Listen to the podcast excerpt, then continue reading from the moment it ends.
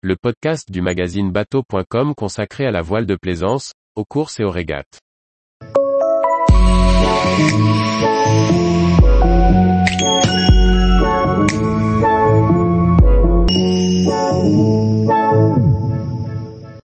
Sam Goodchild, les Ocean 50 sont plus à l'aise à l'envers qu'à l'endroit. Par Chloé Tortera. Sam Goodchild est l'un des performers du circuit Ocean 50.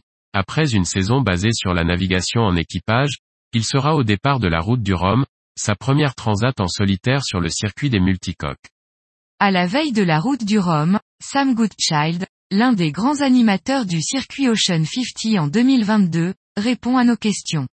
Second du Pro Sailing Tour, vainqueur de la Dream Cup, tu es l'un des performers du circuit Ocean 50. Quelles sont tes ambitions sur la route du Rhum? L'envie c'est de gagner, c'est sûr, mais l'Atlantique n'est pas facile, encore plus en Ocean 50 avec des bateaux radicaux. J'ai les capacités de faire un beau résultat, mais dans notre classe, tout le monde a un palmarès. On n'est que 2 sur 8 à n'avoir jamais traversé l'Atlantique en Ocean 50. Il faut rester humble, étudier les limites et les possibilités. C'est ta première transat en solitaire en Ocean 50 Comment l'appréhendes-tu? J'ai fait la route du Rhum il y a 4 ans sur le classe 40 Narco, Mexico. Mais j'ai dématé, donc ça n'a duré que 3 jours. Je n'ai pas peur de traverser l'Atlantique, ni de passer deux semaines tout seul, mais d'être rapide, sur un bateau qui est plus à l'aise à l'envers qu'à l'endroit. Où mettre le curseur En monocoque, on peut aller à fond tout le temps. Au pire, on abîme la coque, on déchire les voiles. En Ocean 50, ce n'est pas le cas et c'est la même problématique pour tout le monde. Sur le Pro Sailing Tour on peut se le permettre, sur la Transat Jacques Vabre aussi, surtout qu'il n'y avait pas beaucoup de vent en 2021. Sur la route du Rhum, on se pose la question de ralentir dans des conditions fortes. Ce n'est pas le même effort tout le temps. Depuis la fin du Pro Sailing Tour, comment as-tu préparé ton bateau au solitaire? La Dream Cup a aidé un peu, mais c'était à peine une semaine après le Pro Sailing Tour. On n'a pas fait grand-chose. Au mois d'août, on a fait un chantier de vérification technique et passé le bateau en mode solitaire. Le cockpit est plus fermé, le siège de veille installé dans le cockpit pour se reposer sur le pont.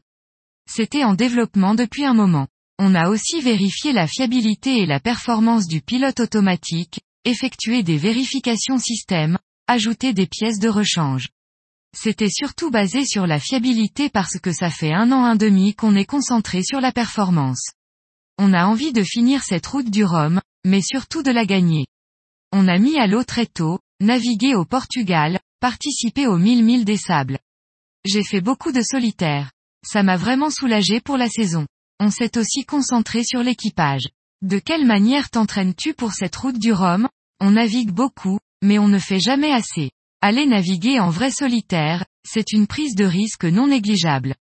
J'ai fait les 1000 milles des sables et la Dream Cup en solitaire, sinon du faux solo avec des marins expérimentés pour du coaching ou avec quelqu'un pour assurer la veille. Quel bilan peux-tu tirer de cette saison alternant Pro Sailing Tour et Dream Cup? C'était une saison très chargée, comme on aime chez Layton. C'était positif, même si on n'a pas gagné le Pro Sailing Tour, mais on a performé.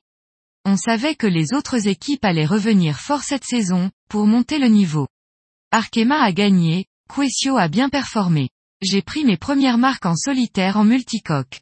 J'avais envie de faire ça bien, mais j'appréhendais. Après plusieurs courses en équipage comme en solitaire, où en es-tu de la prise en main de ton bateau Je le connais de mieux en mieux.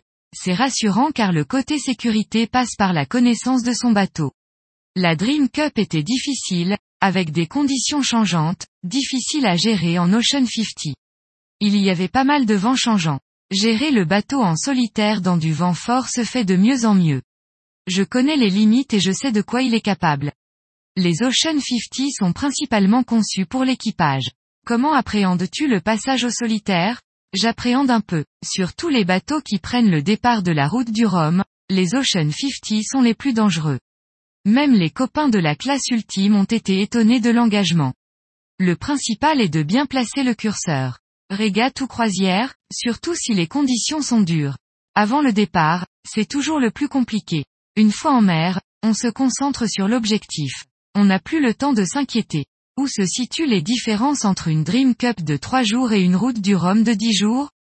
Sur 3 jours, on s'est tous mis dans le rouge. Sur une transat, c'est beaucoup plus compliqué. D'où l'histoire du curseur. Il faut se reposer et être en bon état pour faire les changements de voile quand il faut, prendre les bonnes décisions. Il faut pouvoir se dire quand ce n'est pas le moment d'être à fond, et attendre le lendemain pour attaquer. Ça n'a rien à voir par rapport à ce qu'on a déjà fait. Même sur la Jacques Vabre. Sur les dernières courses, on se rend compte que le match est serré et les écarts assez faibles. Penses-tu qu'il en soit de même sur la route du Rhum? Ça dépend de plein de choses, mais le delta de performance est beaucoup plus lissé en solitaire. Ça rend le niveau homogène. Si on a 10 à 15 nœuds de vent, il n'y a pas d'enjeu de chavirage. Ce n'est pas le même jeu s'il y a tempête au départ. Ça dépend des conditions météo. Sur le plateau, les 8 skippers sont capables de gagner. Ceux qui ne sont pas à l'aise en équipage, sur le Pro Sailing Tour, et qui n'ont pas forcément performé vont pouvoir le faire sur une transat. Par exemple, Thibaut connaît ses limites, n'a jamais peur et connaît son bateau par cœur. Tous les jours, retrouvez l'actualité nautique sur le site bateau.com. Et n'oubliez pas de laisser 5 étoiles sur votre logiciel de podcast.